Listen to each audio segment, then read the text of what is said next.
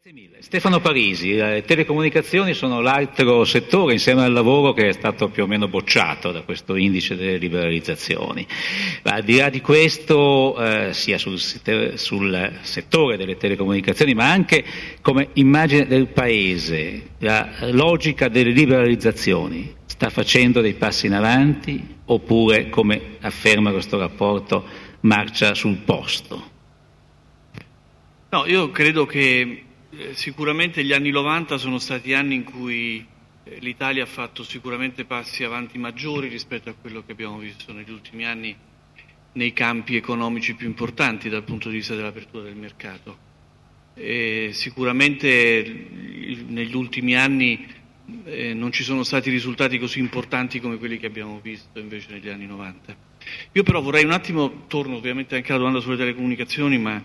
eh, preferirei un attimo io siccome credo che questo lavoro sia un lavoro molto importante, nel senso che eh, credo che sia molto importante innanzitutto che misuriamo quello che facciamo. In Italia eh, spesso diamo dei giudizi un po' campati in aria, insomma, un po' che si, si autoreferenziali che si,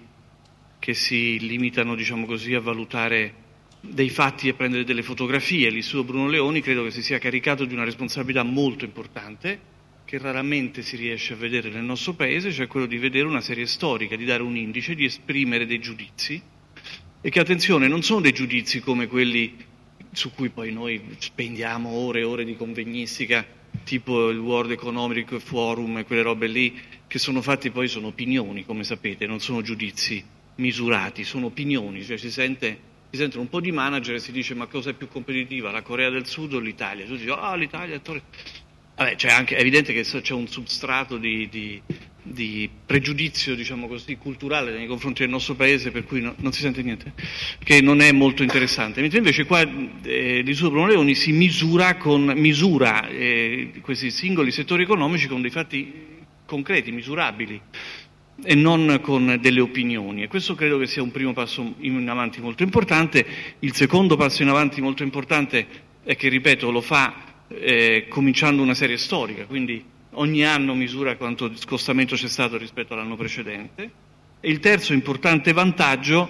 è che eh, è lontano da quello che noi normalmente chiamiamo il giavazzismo, cioè non si misura sulle cose inutili, ma si misura sulle cose vere, su cui la, l'apertura del mercato sui temi del, dell'energia, delle poste, delle telecomunicazioni, delle ferrovie, del mercato del lavoro, del fisco, della pubblica amministrazione, è quella roba che in Italia non cambia perché ci sono grandissime resistenze di carattere politico, di carattere economico e di carattere sindacale. Misurarsi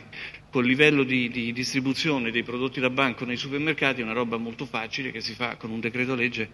e che è assolutamente secondaria e che non misura assolutamente lo sviluppo del nostro Paese. Quindi il primo merito credo che sia questo, però siccome mi, mi, permettono i miei amici dell'Istituto Bruno Leone anche di fare delle osservazioni, credo che questo metodo sia molto importante. Io vedo due punti, diciamo così, di debolezza che dovrebbero essere un pochettino sistemati. Uno è ancora la forte disomogeneità che c'è nell'analisi dei diversi settori e questo credo che sia un fatto che possa piano piano essere preso in considerazione per poter allineare un pochettino le metodologie eh, nel senso che spesso si, si, affronta l'analisi dal punto di vista dello, del quadro normativo ed altre volte invece si affronta l'analisi dal punto di vista dell'efficacia della liberalizzazione, non tanto sul, soltanto sull'apertura del mercato, ma degli effetti che questo ha effettivamente sull'economia. No? Nel caso dell'energia eh, del gas è trattato in maniera molto chiara da questo punto di vista perché si vede poi come la borsa elettrica e come mercato, i contratti individuali, come si chiamano, adesso Beccarello mi sgrida, ma insomma bilaterali riescono a generare o meno, generare o meno riduzione dei prezzi, miglioramento dell'efficacia della distribuzione del servizio, eccetera, eccetera. Quindi questo è importante perché eh, tocco un secondo il settore delle telecomunicazioni. Eh, quando si parla di telecomunicazioni dire che la separazione della rete di Telecom Italia è un obiettivo, per cui se si va avanti in quella direzione il mercato è più libero, se si va indietro il mercato lo è meno, io credo che sia un errore, nel senso che c'è una modalità con la quale la separazione della rete di Telecom Italia può essere effettivamente cioè la separazione della rete di Telecom Italia non è un obiettivo, perché non è che siamo tutti più felici se Telecom Italia ha separato la rete. Forse io più di voi, ma però poi dopo rimane là, a un fatto quasi individuale mio personale. Il problema è invece di capire, è uno strumento la separazione della rete, che può generare degli effetti positivi o può generare degli effetti altamente negativi. Vi faccio un esempio. Se Telecom Italia separasse la rete secondo una logica nella quale, dentro, che è quella inglese, attenzione, che la separazione della rete open reach di, di BT è stato, non è una cosa buona. Non è una cosa buona nel senso che non ha migliorato l'apertura del mercato, ha scaricato costi di BT sull'intero settore, perché BT ha fatto né più né meno quello che un po' tutti gli incumbent si apprestano a fare. Cioè prima di separare la rete scaricano sulla, rete, sulla società separata i costi inefficienti del sistema, magari rivalutano anche gli asset che oggi sono a costo storico per Telecom Italia, ma facendo uno spin-off possono rivalutare gli asset, effetto della, della, di una possibile separazione della rete, teorico per fortuna e non realizzato e che non si realizzerà, è quello di ehm, vedere i costi dell'unbundling, cioè del costo eh, dell'accesso per, per, gli operatori alternativi, aumentare di 4-5 euro in controtendenza netta rispetto a quello che avviene negli altri paesi europei. Quindi non è detto che la separazione rete in quanto tale sia un effetto, credo che sia più importante misurare non tanto sul quadro normativo, come invece in qualche misura il, il, il, l'indice cerca di fare, ma quanto sui suoi effetti economici. No, credo che questo sia interessante perché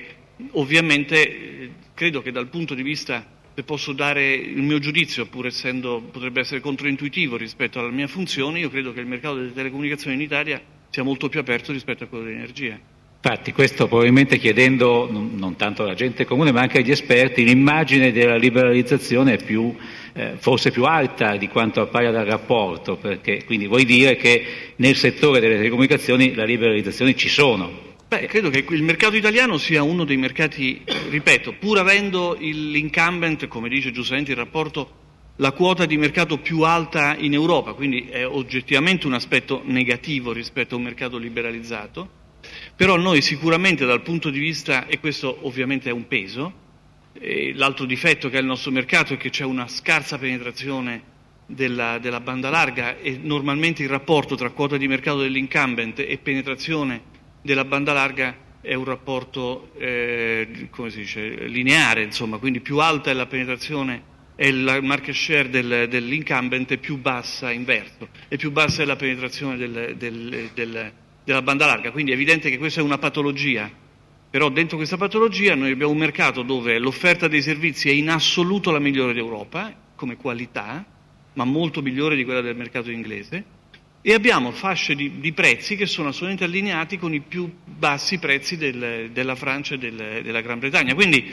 e abbiamo fatto passi da gigante, perché solo 15 anni fa c'era un incumbent eh, che era monopolista e che non c'erano alternativi per esempio misurare la quantità dei, dei, degli operatori alternativi non è detto che sia una misura di liberalizzazione, perché ora Iliad si sta comprando eh, Alice France, probabilmente la, l'assetto finale del mercato europeo delle telecomunicazioni sarà fatto di 3-4 competitor, non di 10 competitor. Allora, eh, credo che è importante da questo punto di vista avere una capacità di analisi che ci aiuta ad andare nella direzione diciamo così, di capire quali sono poi i, veri benefici per il mercato. Certo. Questo è un mercato nel quale certo la soglia di accesso è molto elevata, ma è bene che sia, vedete, c'è, c'è una, una, differenza tra il mercato italiano e quello degli altri paesi europei. Negli altri paesi europei c'è un unico operatore che è l'incumbent e tutti gli altri operatori sono dei reseller, cioè usano la rete del, del, dell'operatore di telecomunicazioni per rivendere i servizi. Ora, la, le telecomunicazioni sono una roba diversa dal gas e dall'energia, nel senso che la rete è il differenziale tecnologico, è il differenziale competitivo, perché sulla rete c'è un sustrato di software che è quello che fa la differenza, perché Fastweb è meglio di Telecom Italia, perché Fastweb ha fatto una sua rete, riesce a controllare il 100% della qualità della rete, di tutti i nodi della rete, e ha uno substrato di, di, di, di, software sopra questa rete che è molto migliore come qualità del servizio rispetto a quello di Telecom Italia. Abbiamo investito 4 miliardi di euro per fare questo allora è un mercato il nostro nel quale competono dei network, delle reti, cioè dei, degli operatori infrastrutturati, come il mercato del mobile. Ogni operatore mobile ha una sua rete. È un mercato d'accesso eh, in cui l'accesso, almeno nella fase iniziale della grande quantità di investimenti, è alto. Quindi non è detto che, che l'apertura del mercato, cioè l'accesso eh, la, la, l'abbassamento della soglia sia per forza un, sicuramente un fattore di liberalizzazione. Non è detto che quel modello di liberalizzazione corrisponda a un modello di sviluppo. Quindi bisogna valutare anche i risultati e non solo eh, gli scenari e le strategie in un settore in cui eh, valutare i risultati è fondamentale, quello della sanità.